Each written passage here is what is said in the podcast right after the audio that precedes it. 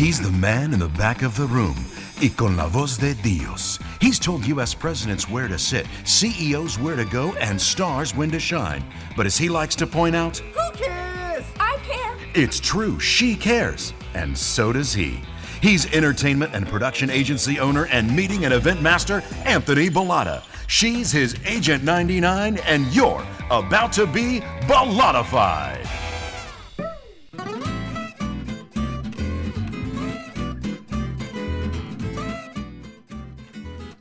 Hi, friends, and welcome to another episode of Bollottified, the one, the only pod about events, entertainment, and engagement. I'm Anthony Bollotta. I'm here as I am every week with the delicious, always optimistic, Alexia Christine Apostolides. Uh, hey, hey, Alex.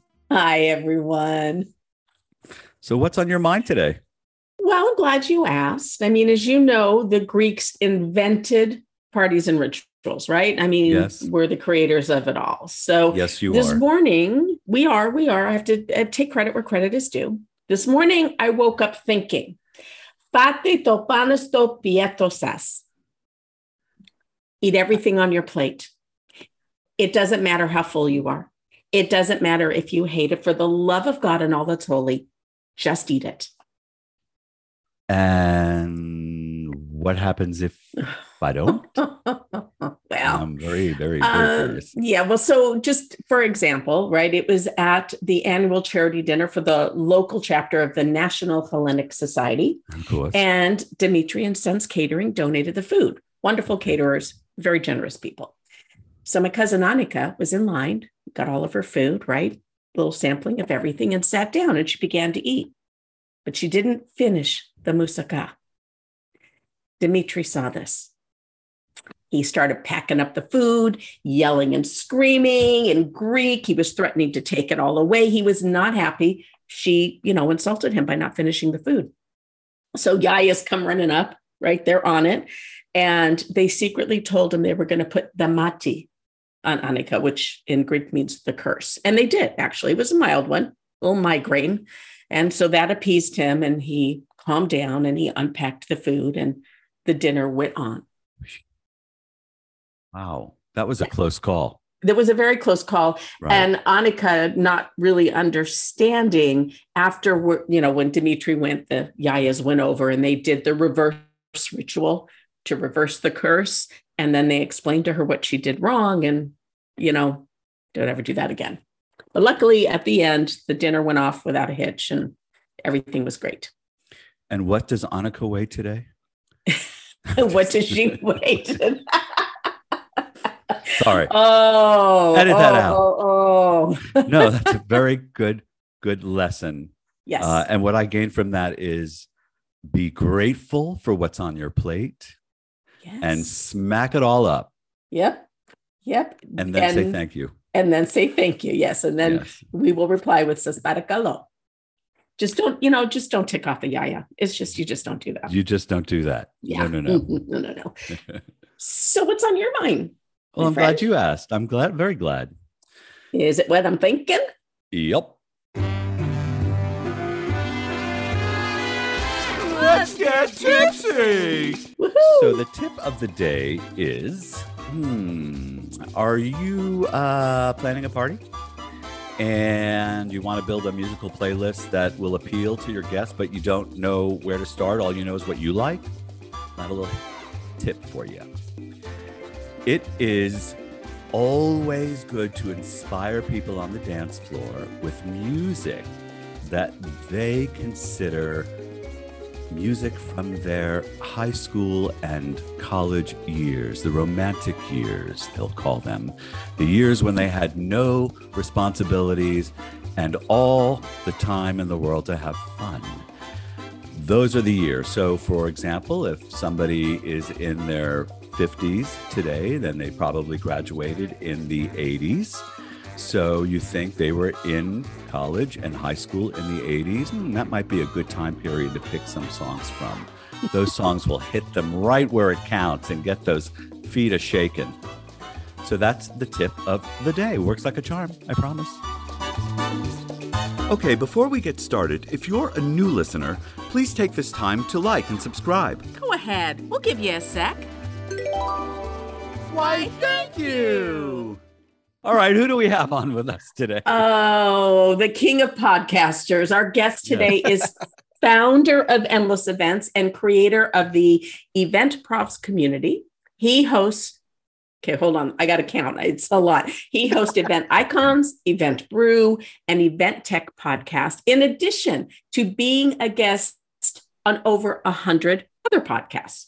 He's been named one of the most influential people in the meeting and events industry, one of the forty under forty event industry leaders, and thirty-five entrepreneurs under thirty-five. He's been producing in-person, virtual, and hybrid events since high school when he started his first company. And since then has worked with clients such as Emerald City Comic-Con, Anheuser-Busch, Warner Brothers, Morton Salt, and Uber. Please welcome the effervescent Will Curran. Oh, thank you guys so much. We, we we give each other adjectives on the Event Tech podcast. So effervescent sounds like one of those adjectives I, I would be given by Brent during one of those podcasts. So I appreciate it. It's a great, it's a it's a great adjective. It's one of my favorite. I love Definitely. It. And yeah, I'm happy to happy to be here because yeah, like Anthony and I go way, way back, you know, and uh, to the days where thirty-five probably seemed like a far off year for Will. And now I'm like just turned thirty-three last week. So I only got maybe two more years before I have to remove that from my bio. Yeah. Shut up. Hey, I was just a little kid back in the day. Yes. Will, what you don't know is today is my birthday. Yes. No way. Get yes, out of is. Town. And if I I'm get, being, oh my God, it is. And if I'm being really honest, it's my sixtieth birthday today. No way. That's awesome. Oh my gosh. Six whole. You, are, you do not look sixty at all. No. Thank no. you so much no. for that. Thank you. The filter does help. I will admit. I'm Where's no, your no, fan, Anthony? Where's your yeah, your fan? It's the, the oh, I, the hair. I didn't turn it on today because it's so windy outside. But I, I have been sleeping on ice, and I and I recommend it. You're like we wake okay, up. That's like, funny. nineteen ninety-nine, right? I've been right. sitting on the you know the crowd tube for so long. Totally. So if you don't mind, we'd like to start this show just to, even though we don't really have to with you, just to sort of break the ice with yeah. what we call. ten quick questions. ten quick questions? Yeah! Would you mind? Yeah, I mean, so, as long as I can try to not talk too much. Okay, no, no, no. So yeah, that's exactly right. Because what we haven't done before today is we haven't given our guests a time limit. Ooh. So we've got, got ten my questions. Timer on. We've got ten questions, two minutes. Cool. On the clock. Are you ready? All right, I'm ready. Will Curran, do you believe in miracles? Yeah, one hundred percent. Yeah. I when, when I was uh hurt my leg one time, I was able to walk like three days la- later. It was really crazy, like fractured my tibia and it was nuts. Yeah, that's a long story. We'll talk about that. What do you love most about what you do? Um, that every day I can do something different and explore different passions I have. What was the last time nice. you tried something new? Oh, man. Uh, la- on Saturday. Tie-dyed. Great. Nice. What's the first word that comes to mind when you think about you? Energy. Pick one. Award show or beauty pageant? Award show. What's the most memorable live concert, show, or festival you've ever experienced? Oh my gosh. Um, probably, I remember Tame Impala at Austin City Limits a couple years ago. Wow. Uh, that one really stood out. What do you think about while you're driving? Um, don't get in a car accident. Love you for that. If Mickey Mouse weren't famous, would you have him over to your home for dinner? Oh, no way. That sounds it's just so creepy. His voice would just, oh, no, nope, no, thank you. Don't send hate mail. No. Have you ever done drag? No. What's the? So I wore one... a tutu when I was like five years old. So okay, guess, that counts. That count? Okay, then well, yes. I don't know how intentional was that. No, my it? sister dared me to do it, and I, I ran around the neighborhood in a tutu.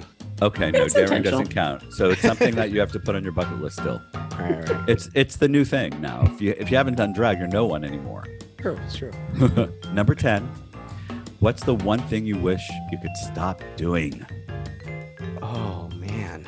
Um, do, do, do, do, that's do, a hard do, one. Do. Um, saying, well, uh, not having an answer to that question. There you go. There okay. you go. Not having an answer. All right, that that counts. I was just about to pull out the buzzer, but you but you got it. Okay, you're did good. We do it under two? You did. I, I'm going to say that's the fastest oh we've done gosh. it. I think the thread Get of the out. buzzer is. Uh, yeah, it helps. It helps it to helps. move that along. Yeah, exactly. You know, it, uh, usually I talk too much, but I make up for it by talking so fast, so that I basically can fit in the same time as a normal person. Yeah, see, that's true. That's true. Because what, you're not a normal person? Not a, I'm not a normal person in any sort of way. Haven't you know? You've heard me. You've heard me talk. I can like. I have. A minute. I think that's what is so uh, effervescent about you, actually. Oh, thank you. Thank you. Thank you. I appreciate it. The fact that you aren't normal. And I remember when we first met, it was when you became a member of Team Net, uh, which then yeah. went yeah. on to become C E G. Uh, mm-hmm. No, or C E G or C? Yeah, C E G. C E T. C E T. Yeah. That's right. That's yeah. right. Uh, and that's when we first met you, and you were the youngster among a bunch of um, elderly people, and you came in with a... I looked up a, to you guys. Yeah, thank you for that. Um, we looked up to you because you brought in a whole new uh, thought process. Ever, I, new effervescence. Ideas. Effervescence, right. And I still talk with some people and work with some of those people, and we always mention you. Uh, oh. You made quite a quite a, an impression, and I'm sure that you stay in touch with a few of them as well. Definitely, definitely. I would imagine. Yeah. So, let, can do you mind if I ask you a few serious questions about what you do yeah. for the yeah, uh, for the meetings sure. and events community? And and uh, first, I'd like to know what it is you do. Tell the audience, if Ooh, you would, yeah. how it impacts the meeting and events industry. Oh, I love it. Well, what's crazy is you've seen a really huge journey over the years. So I've been doing this for fifteen years now, which I know that, I mean, again, I look up to you guys. So you guys have been doing this way longer than me. So the, you know, when I first started, I started off as a D J. Then I was an event, co- entertainment kind of company, because that's what you naturally become after you become a D J. It's like, you're like, oh, I can do more than DJing. Then we added in production, and we that's how I started learning how to hire production companies. We became like an entertainment production company. And that was around the time we met. It was when I was actually in that transition away from entertainment towards production. And, um, you know, I knew that I could never do what you guys do in any sort of way. So I was like, yep, I'm gonna stick to production, what I'm good at, I'm good at. So I did production for a long period of time. And naturally throughout time, people started asking for general event technology. Hey, can you do our registration? Can you do our event apps? Um, and, you know, we started along around that same time, also doing a ton of content online about everything we do. So a lot of people know me for, in the events industry as an educator and as a speaker and, uh, you know, a thought provoker and podcast host and things like that. But most people don't realize that we also do events ourselves, but creating this content about, you know, not just production, but also about event strategy and, you know, um, event design and things like that. Naturally, people started coming to us to ask for more and more. So um, more, most recently, you know, over the last couple of years, we made the big pivot towards doing full-scale event management. So now we do pretty much everything under the sun when it comes to events.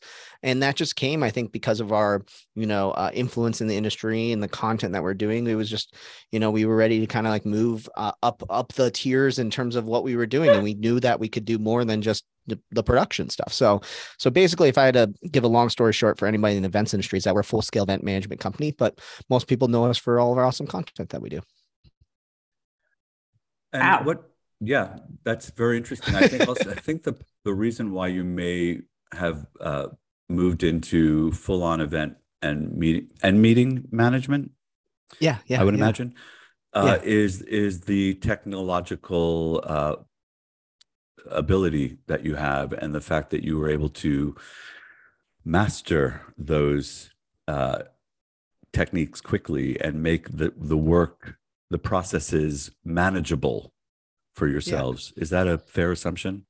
A hundred percent. And, you know, it, it definitely helped when the whole world had to go digital and go like focus so much on technology as the, you know, throughout the entire mm-hmm. pandemic. So like it very much reinforced our idea that, you know, we did way more than just the technical side of things, that it starts very much with technology. So like, you know, we were very much trying to figure out ways that we could do what event management and meeting management, but with like a technological slice through it.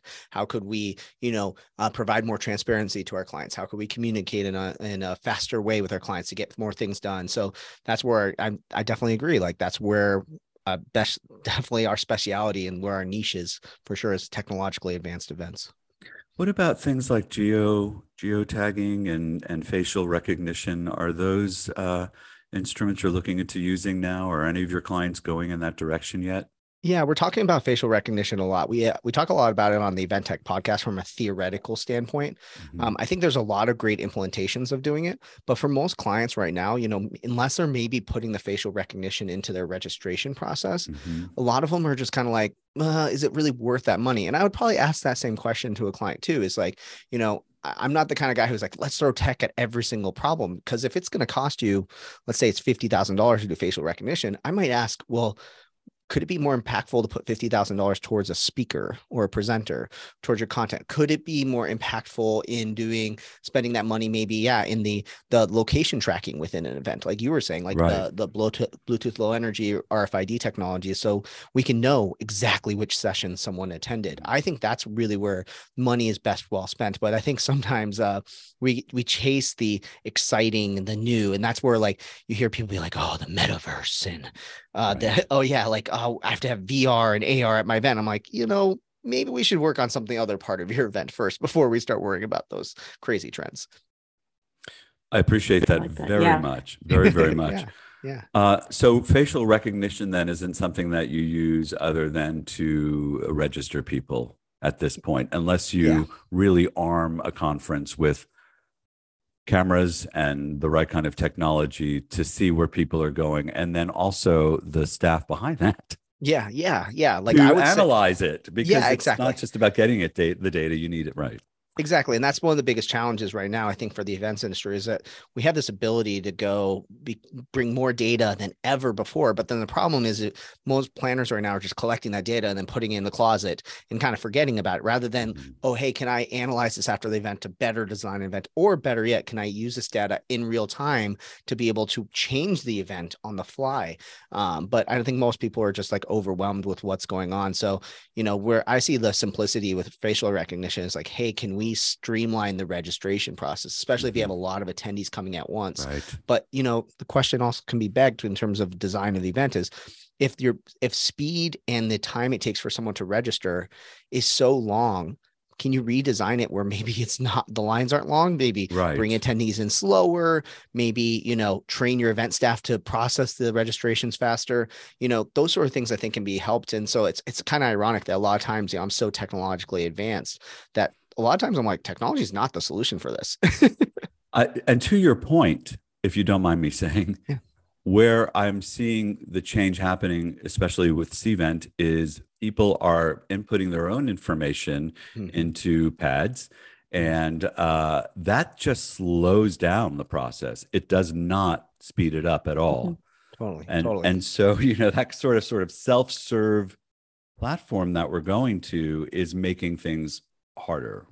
Yeah, it, it's, it's, it can definitely be slower. Like I've seen it done really, really well where, you know, like you just type in your last name and boom, it'll pop up. Or if, you know, if you have the Q R code, you can scan it really fast. Mm-hmm. But the challenge becomes that like if someone doesn't have the Q R code, let's say they aren't used to self-serve. Yeah, it might be end up being slower on there too. And, you know, maybe that's one case where I think sometimes it's less about what's the new exciting technology, but maybe there's a more efficient technology use. It's kind of like the idea that like, Um, you know, I might not recommend everybody switch to HubSpot C R M, but, you know, everybody needs a C R M at least at some point. But if you're complaining that none of the data is in your actual C R M, then I might say, well, maybe your C R M's slow, or maybe you don't like it. And maybe that's what's becoming the hurdle then at that point. So that's one of the cases where I say there's, there's definitely a case that there are better technologies that make things better, but, you know, you also don't want to just force technology for technology's sake. Can I ask you a question? With with all of this advanced technology, are you getting any pushback from kind of the old guard? I, you know, because you do hear, well, that's kind of an invasion of privacy. Mm-hmm. You know, I don't want my face recognized. I don't want this done. I don't want to be able to be tracked. Is there any pushback or not at all? Yeah. Oh, definitely. There's always going to be pushback no matter what. I mean, like, you know, you uh, if you play music too loud, someone's going to complain. Right. And then you might be like, well, that's the point. It's supposed to energize everybody. And, you know, or, you know, we have the Rolling Stones on stage. We got to have it loud, you know. So I think when it comes up, there's always going to be like a vocal minority or even a vocal group of people. Sometimes it isn't the minority, it might even be the majority, but people love to complain about everything. Um, so I think when it comes to it, you always want to make sure that you have that second option on there. But, you know, yeah, it might be something like, hey, it's opt-in, especially for facial recognition. Like, that's definitely an opt-in technology. But then that's where you have to ask yourself, like, okay, if it's opt-in, that means people have to upload their photos. They have to get that mm-hmm. data. The, then I would look at it and be like, well, how many people actually ended up doing that? Because I think for most people, they sign up for an event, they put all their energy in the first registration process, and you have their full attention. The second they register and they know they have their spot, they disconnect, right? Like they're, they're you, you might be lucky if they looked at one pre-conference email to be like, here's the five things you need to know about, or here's where the actual entrance to the convention center is. But right. for most people, they don't want to do extra work. Like they want as streamlined and simple of a process as possible. That's an interesting comment. Uh, one of the things that we talk about is the client journey, the customer oh, yes. journey, the attendee journey. And um, everything that I'm learning lately t- leads me to believe that that really does start before they even register. But it's so hard to engage them from the time of registration to the first day of kickoff. Mm-hmm. And that really is the meat. That's the most important time, because oh. it's that time that will either m- make them really, really look forward to the, the conference or disengage yes. and just wait for it to happen. And then when that approach is taken, you get there, you don't learn as much, you don't meet as many people, you don't walk away with as as good a feeling that you've been productive. Yes. So um, it's it's really kind of interesting to hear you say that they just disengage. Yeah. It, it, we've got to work hard. harder at keeping them engaged. Oh, it's so hard. Yeah. yeah. Well, you know, because you it, it it's overwhelm. When I mm-hmm. sign up for something or register for something, and then I'm getting twenty, thirty, forty emails, mm. yeah. I'm I'm done. I'm annoyed. I'm honestly, right. I'm annoyed. Yeah. I don't have time for that. Right. And I don't want to have to read three emails a day, yeah. you know, yeah. an informational email here and there. Great. But when you're constantly, then I do, I, I switch off. You, you know, the, I was going to say, you know, you know, the Willy Wonka quote, right? Like, the suspense is terrible, I hope it lasts. Right. Like yeah. right, the right. idea of like anticipation is actually majority of the events. And it's honestly where I think a lot of the satisfaction events go to, like, right. Like I, I think about it all the time when I'm attending music festivals is like, my excitement leading up to it is almost more exciting than the the actual like festival event itself. itself. Yeah, like Christmas. So, right. Yeah, so so I'll I'll toss you guys a little bit of a curveball to think about this, and this is the challenge that I've been really working on solving this year. Is like, you know, I think that there is a potential to create engagement outside of the event. I for the longest time I always thought it was a myth, like impossible to get people to engage pre and post event, like even if you just open up the event app for everybody, right? But where I think the future for the events industry is that there's so much energy and anticipation created before and during the event that you can create a community online using the same technology that they're using to engage with each other mm-hmm. to build a place, a, a place for people to live and work and communicate and engage with each other. And like, I think that whole that social media is kind of in a downturn right now, right? Like people don't want to be in Facebook groups. You know, do people want to use Twitter? Uh, you know, is TikTok too much for some people? But people are still looking for a place to go meet peers, talk about ideas, share information, share articles. And I think the potential for events is like make that a private community mm-hmm. for your event and use the same technology you're using in engagement. Boom, like you can literally build an online platform in your own private social network. We're on the same page. You and yeah. I, because oh, yeah. I completely agree that the the the event needs to become the culmination of a year's worth of engagement and networking and getting being in a community of like-minded individuals. Uh, and I think that is where it's going, but it's slow to get there it's, yeah. because it's, it's an investment, and people I don't think are ready to make that investment and won't make it until they need to, yeah. just well, like you know, what we saw with COVID. Yeah, and true, make true. it fun, not work. Make it something that they right. want to do, you know? Right. Well, that I think that is certainly, certainly the key. And I heard a a uh, TED Talk recently on the idea of tribes, mm-hmm. and the the fact that we are all looking for our own tribes. We always have been, but we're going to do the same thing digitally. Mm-hmm. And it's becoming even more important today than it was even, you know, ten years ago. People are really gravitating towards like-minded individuals. It's a little frightening in a way. It can create an echo chamber in some points, but that's probably yes. like, that's not my problem to solve. That's like, I'm like, right, ooh, right. yeah, like my job is to at least give people a place. And then, yeah. And then I thought you were looking for chamber. another big project to work on, another, you know, another work thing, you know, solving so, all the world's problems. Solving right. the on. world's communication you and echo chambers it. that happened. Yeah. it's true. So, it's true. So what, if anything, is different for you now than pre-pandemic? And, and, and let me just preface this question by saying you went into the pandemic, I think, less worried than most people because you already had a handle mm-hmm. on the virtual. And yeah. so I think you were more prepared than than most. Uh, there were there was a lot of worry and and freak out happening. Yeah. Uh, but what's changed? What's different now?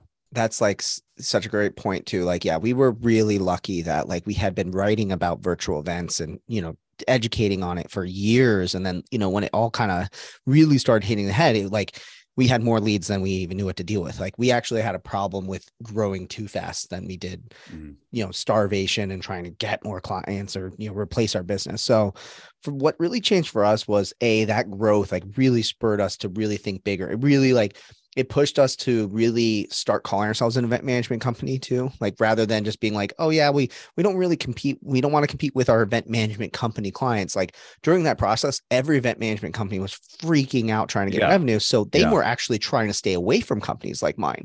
So like, I think we got lucky that like we, we, you know, we lost a lot of our event management company clients. So it forced us to work directly with brands, which was the ultimate goal that we wanted to have, and basically teed us up to say, yeah, we're going to start calling ourselves an event management company because we've been doing this for years already. Um, so that was one big th- change I think that happened. The other one too, I think, was that um, it really like another part of our business that was really important was that we've been remote for eight years, I think, this upcoming June. And so like we had been doing that for so long. So right. one thing it forced us to do, like it was such a great selling for job job seekers and things like that. We're remote, and they're like, no company's remote. I can work anywhere in the world now. Everybody's remote. So we had to like really think fundamentally, like what's the next stage? What's going to make us different and make people want to work at our company? And what does it, our work environment look like? And can't be just the fact that we're remote. And so um, I think that became like a very, very important part of the business was like, hey, what, how are we going to be different as a company, you know, beyond the fact that we're remote? So I think those were the two biggest changes the, hmm. uh, on there. So the vet have you, have you been successful there at all? One one thing that we kind of learned um, was that, you know, for a long time, I had a myth in my head that, you know, oh, it's, you know, and not necessarily it's a myth. This can work for a lot of companies, but just didn't work for us. We always thought to ourselves, you know, let's hire, hire people who are amazing at great culture fits, and they can have zero events industry experience. And we'll teach them everything, and they'll learn everything that they need to know.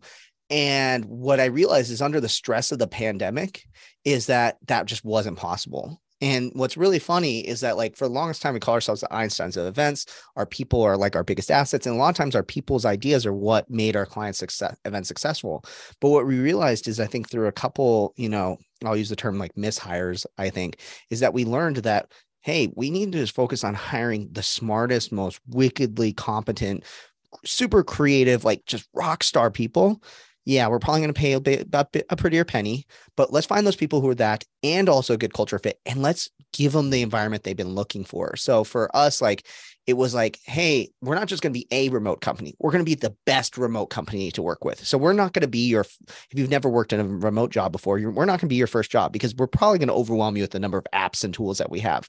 But if you are, if you've craved, if you love working remote and you've been looking for this environment where, you know, you are given the tools to work autonomously when and wherever you want to work, like we can totally do that. So I think that was a big learning for us in that time period. That's an amazing lesson. You know, you mm-hmm. are, you, in your youthfulness, you are way ahead of your years in terms of your leadership and management style, uh, always have been.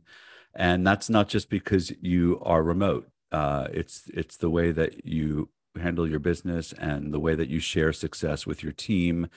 I am a little concerned to hear that you're going for for big fishes, and I'm wondering how that will impact your culture. You said you'd like them to be culturally, uh, you know, uh, amicable, but w- will they be? Yeah. And I, I guess that yeah. will will be on you to determine and figure out. Yeah, I think it. Uh, you know, it's a it's a good point too, because like sometimes when you go for the people who are extremely competent, lots of experience, sometimes they are less moldable. They let they they they're very they can sometimes be stuck in their ways. I admit this too, because I've been doing this for fifteen years. I'm probably the most stuck in my ways out of anybody.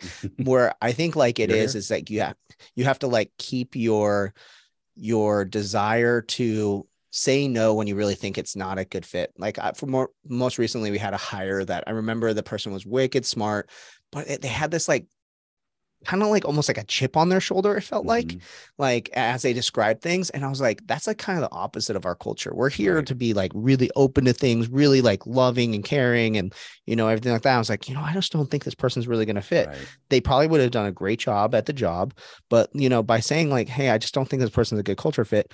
It, it actually having to look for that role, it took us like almost a year to fill that role. Mm-hmm. But, you know, and I, and if you had told me a year ago, it's going to take you a year to do it, I would be like, no, no way. We can totally find the right person. And, oh, hey, you know, you're going to, you're just gonna have to sacrifice and get someone who maybe not culture fit. But ultimately, I think it was the best decision was to really be so stringent about what we exactly wanted to look for. Mm-hmm. I, I really applaud that, because you're looking out, not just for the company, but for your team. Yeah. You know, it, it, nobody wants to work with somebody who's not a team player and who isn't kind and accepting and all of that. Totally. You know, Jim Collins says, get the right people on the bus. And that is so, so true. But I can, I can understand how when we were in the virtual paradigm that we were in very, very heavily for a few years, it became necessary to get the smartest people, the most uh, competent people, mm-hmm. because it it was hard to teach that. And it was hard to, it it takes, it was a different kind of, of, of talent and yeah. skill base, right? Mm-hmm. Than people who can be running an event, a live event. Yeah. So it makes sense. That totally makes sense. Um, Does everything flow right back to you, Will? Oh no, like I mean, I'm I'm more out of the business. Like the day, like when they say they use a term like, you know, uh, was it um what's his name, Michael, whatever his name is, about being the engineer working in your business versus on your business, right? Like right, I'm I'm right. more working on my business than I am in it than ever before. It's it's kind of funny how like so many times that I go to the team, they are having a crazy October. We had like the most highest revenue October we've ever seen in our God lives. God bless. And yeah, so, so it was so awesome. Right. Um, and I, I was like, you guys are busy. You guys are busy. Like, let me be an event manager. Let me come on site. Let me help. And literally no one ever asked me for help.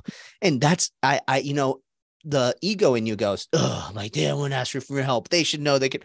But then I realized I was like, no, that's what you want in your business. You yeah, want absolutely. like, you want everyone to not need your help. And, you know, I'm really lucky to have, yeah, really, really great team. So to be honest, like that's probably one of the biggest challenges within the business now is like, it's a totally different setup than it ever was. Cause you know, even talk pre-pandemic, maybe a year before the pre-pandemic, I was like at I loved being at every event. I loved, even if I wasn't the main event manager, just being there as like a client support person. I loved that sort of thing. But now it's like, you know, if you ask me to go on site for an event too, like, you know, my travel is like minimal compared to what it used to be. You know, I mean, you remember I used to be on a flight every oh, yes. single like day. Mm-hmm. I would, you know, I go home to like feed my cats and I'd be on another mm-hmm. flight. Right. Um, but now it's like, you know, if I get on, if I'm gone away for more than a week, I'm like, oh my gosh, how am I going to survive? I feel that's a value I, shift for you. If, yeah. Mm, yeah, for sure. Yeah. For sure. Yeah. You know, because the world stopped. Yeah. And the rug was pulled from under us. And I st- I feel the same, the same way. I have a hard time.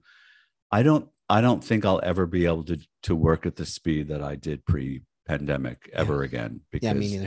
It, it just, once that rug was pulled out from under me and then it was, we were sedentary for a while, you know, yeah, yeah. I, uh, you know, I, right. The values changed.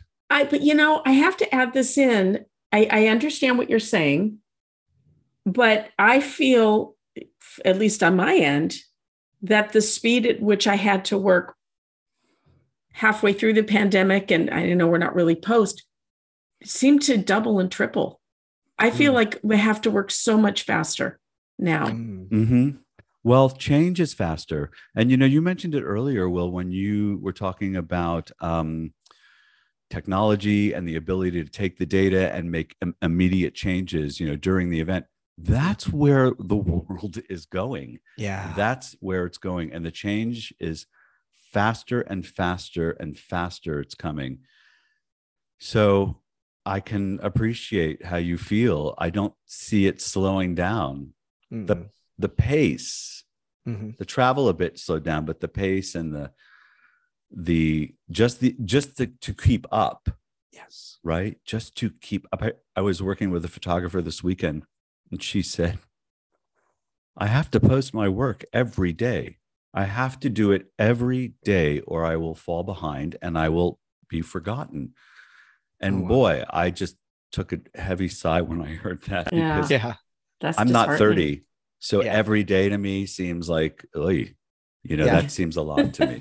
Um, and, and that's it for seems sure. a lot because it is. It yeah. Is. Yeah. And I, I'll agree one hundred percent with it. You know, like, um, you know, even though like I'm only thirty-three in a lot of ways, I also am now thirty-three. I'm not seventeen like I used to be, you know, mm-hmm. and or tw- in my tw- twenties. And, you know, I'm the same way. I think that the breakneck pace that we expect from people has to change. And what's really crazy is that was definitely a big part of Endless. Like for a long time, my my value around the organization was like, look, guys, like nothing's a rush. Like we got to get our clients happy. We got to make sure that happens. There is a deadline around those, but like, look, like we don't want to kill ourselves over this work and be so stressed out and everything like that. Then the pandemic happened and it was like, we had to change that culture within the company. That was like on all the time, go fast, go, go, go, go. And what's nice is like, I feel it these last couple months that finally, I think we're able to return our culture to this idea of like, let's be a, like a, not stress-free, stress-free is impossible, but like stress less, less stressful place to be in. You know, I'm very much wanting to get back to my, I think, um, you know, pace and th- thinking that like, hey, yeah, we need breaks. We need the ability to travel. We need the ability to breathe. And yeah, let's focus on quality rather than quantity. And, you know, I, I'm, I'm really excited, I think, for those days to, to come back to everybody in the events industry, because I feel like we've all been so stressed, so burnt out that like, it feels like something's been kind of lost for a little bit of period of time, and we're ready for where whatever this new area we can go to. Mm-hmm. I feel like I know this already, but maybe this is the old Will um, who works and travels at the same time. yeah, yeah. But how how does your work life balance look to you?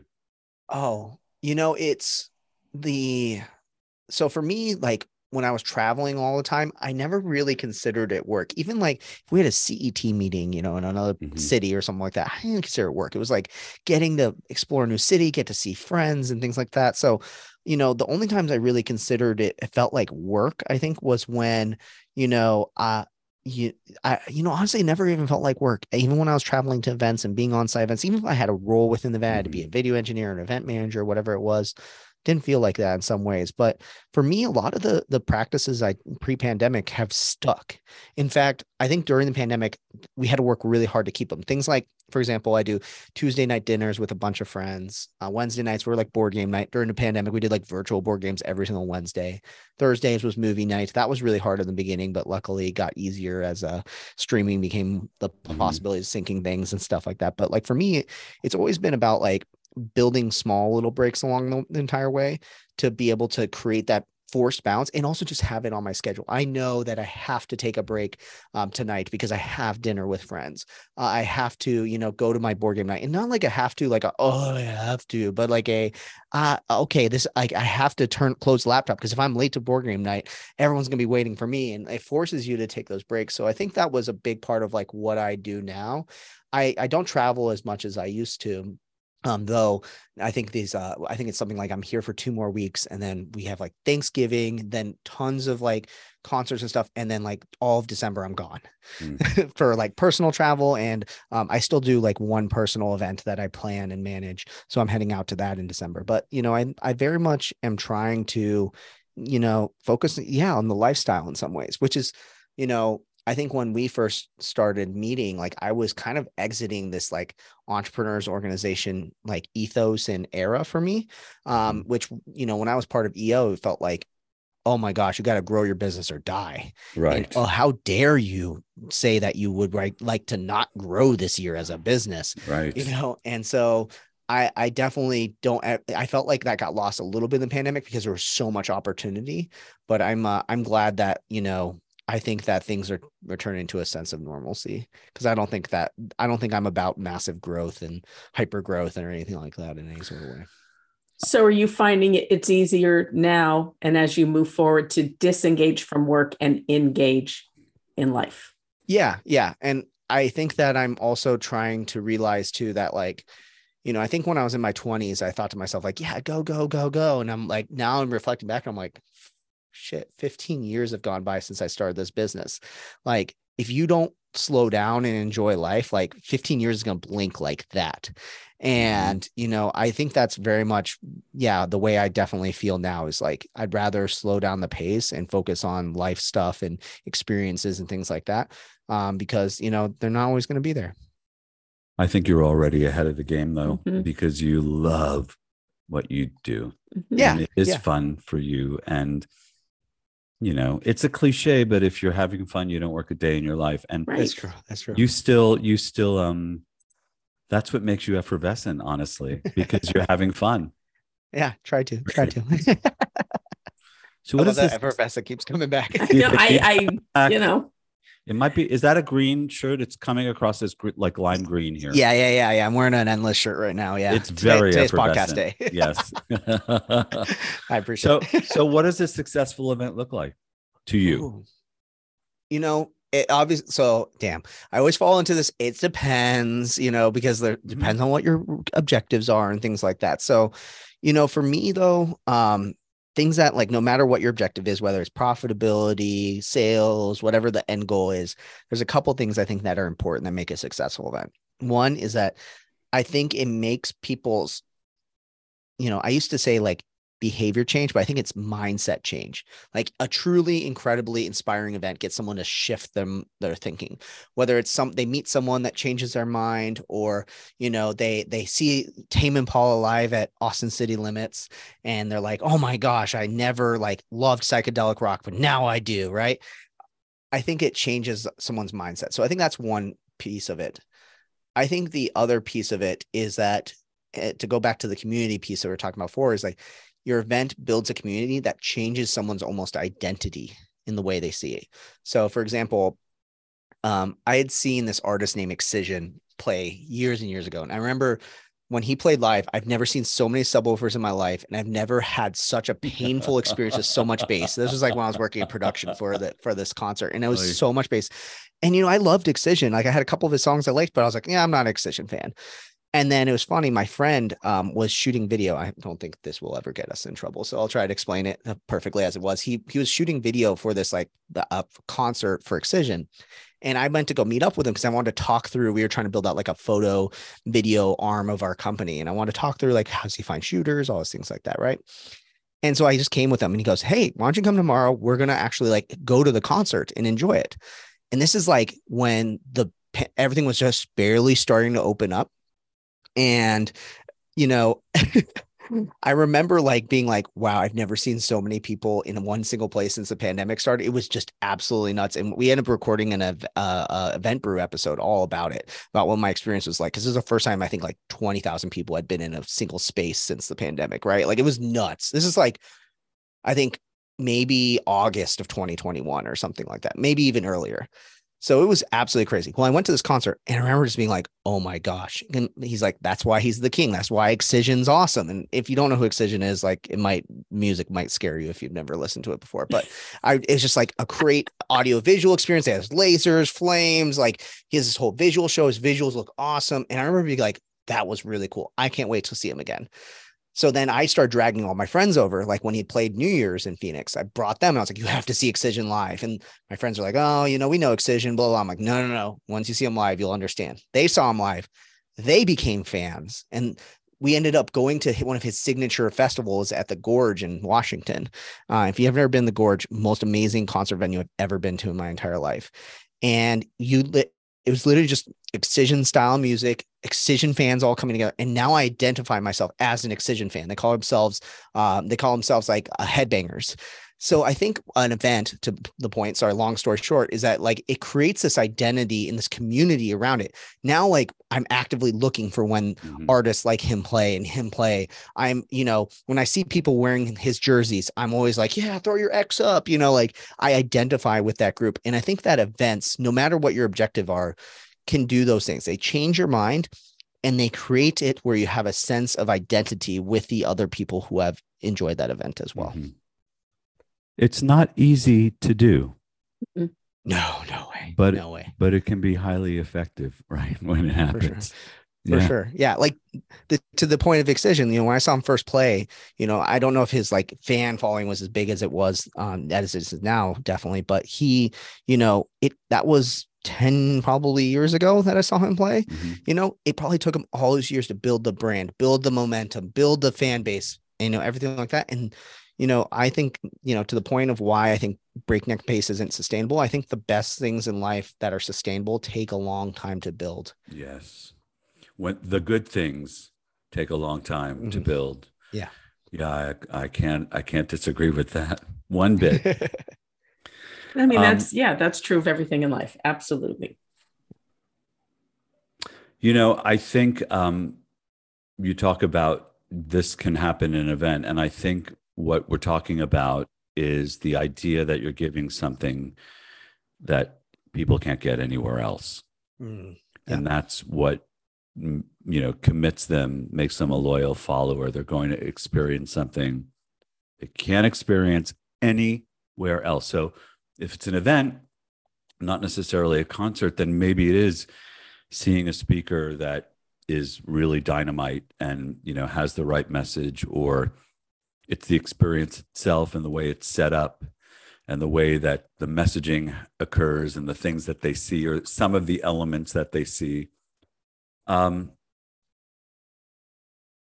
if you could ask your clients to do one thing and know that they would follow through, what would that be? Oh, I've been like my saying I've been saying these last like year or so is that you got to take that box and not just like think outside of it, but you got to like completely crush that box. Like I would love my clients to stop coming to me with their twenty nineteen budgets and telling me to replan their entire twenty nineteen event. Mm-hmm. I would love for them to just, you know, start from scratch, be open to completely new ideas. I think that we would all have better events. And we try to push our clients to do that, to really think differently, to think deeply about their events. But, you know, when they say like, yeah, the C E O really wants to do it in this kind of hotel, you know, if you're trying to tell them to do something completely unique, they're probably not going to want to do it immediately because right. of all the baggage and organizational baggage and time baggage. And mm-hmm. so for my thing is like, just don't think outside the box, take that box, crush it, and start with that new Excel spreadsheet. I love it. Yeah. Uh, All right, we have a few minutes to get to the nitty gritty. These are the nitty gritty questions. The Bollotified Five. What is your golden rule? Oh, that is the golden. Yeah, it's the golden rule. Is is the golden rule? Uh, yeah, my golden rule is the golden rule. It's just like, yeah, treat people as you want to be treated. You know, I grew up Catholic, um, uh, and went to Catholic school all my life until I got to college, and you know, I don't really identify myself as a Catholic anymore, but I think the idea of like treating people the way you want to be treated and having that kind of moral structure, I think is a really, really easy way to live, um, and makes it really, really easy for you to decide like what's right. Agreed. Um, mm-hmm. Thank you for that too. Yeah. What is the one, what is one of the daily, excuse me, let me try that again. What is one of your daily habits you strongly believe contributes to your success? Damn, that's such a good question. Um, You know, let's see. There's a lot. I have so many daily habits. Like habits are probably run me completely. Uh, but I would say probably my like morning routine. And I would say potentially, because I think a big part of my success is my energy and my, you know, excitement that I bring to things. I'd say it's listening to music like in the mornings. Like I, I think I like, it's an itch I can't scratch any other way. And even if I, I remember we were in Kenya uh, doing an event, and I was like in this like outdoor shower, and I remember like everybody's still sleeping, but I was awake earlier, and I was like, I have to bring my speaker to listen to music. And because I have to be listening to music while I'm showering and getting ready. Otherwise I'm just going to like feel dull and feel like something's missing in the morning. So I think mm. music in the morning is probably my my answer to that. It's a great answer. It is. What a joyful way to start your day. Music so in the morning. Fun. Yeah.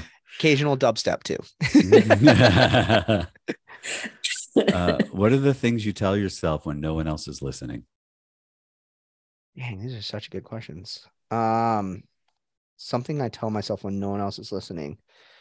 I'm probably harder on myself when no one else is listening, because I think that, you know, like I, I think I tend to have a very positive, um, you know, uh, face. I have a very, not even literally a face, but like a very positive candor that I bring to every interaction that I do. Mm-hmm. And sometimes even when we're having really intense conversations about what needs to change and blah, blah, blah, and things like that, I think it sometimes comes back that people think that I don't take things seriously and I'm not considering all the, you know, potential negative outcomes or whatever it is. And I think I'm more serious about myself when no one else is around than when I'm to other people, because I want to, uh, you know, be effervescently positive and energetic, because I think the world needs more of that. But, you know, when I'm by myself, I think a lot of times I'm like, you know, oh man, maybe I didn't, I spoke that in the wrong way. Maybe I could have been a better manager for mm-hmm. that. Um, you know, that sort of thing, I think really mm-hmm. pops up in my mind.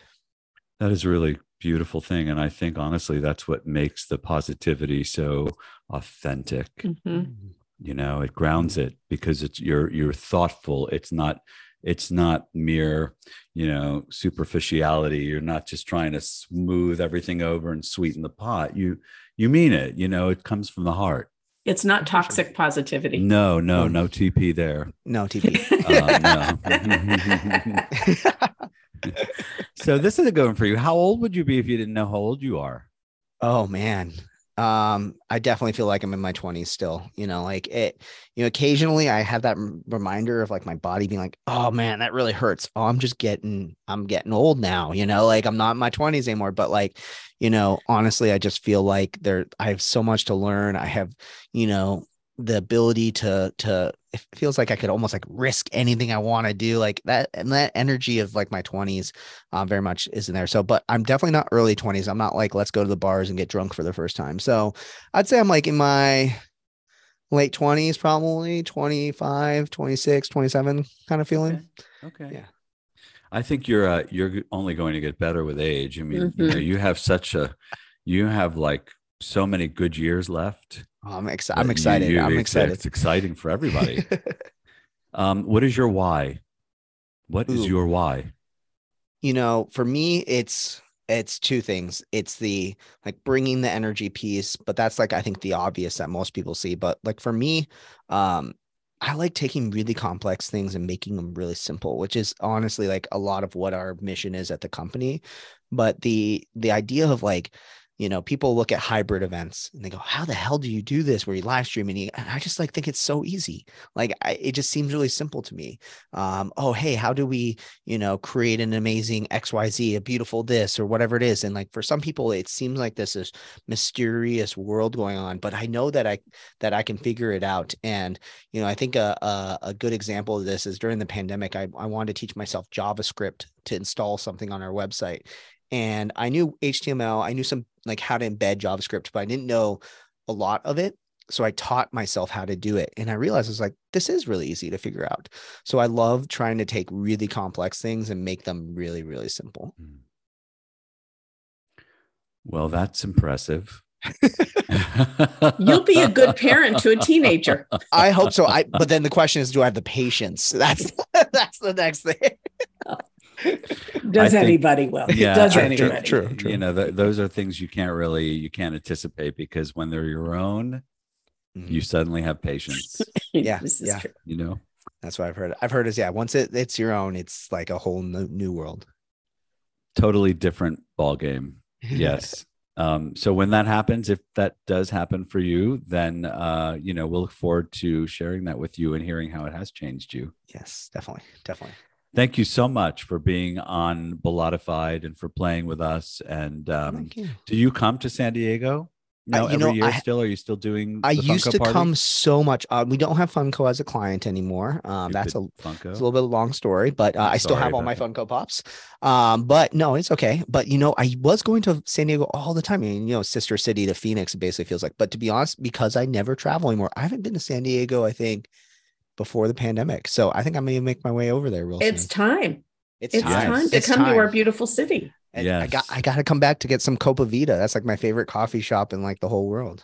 And didn't we go for tacos when you were here last? Yeah, you yeah, yeah, yeah. That was so good. Yeah. And we went back there. I think that that for uh, the when we were doing the Funko event, and I remember being like, "Oh, Anthony showed me his place. It's awesome." And that was like the hidden gem during Comic-Con. Oh, cool! I'm glad I could help. That was awesome.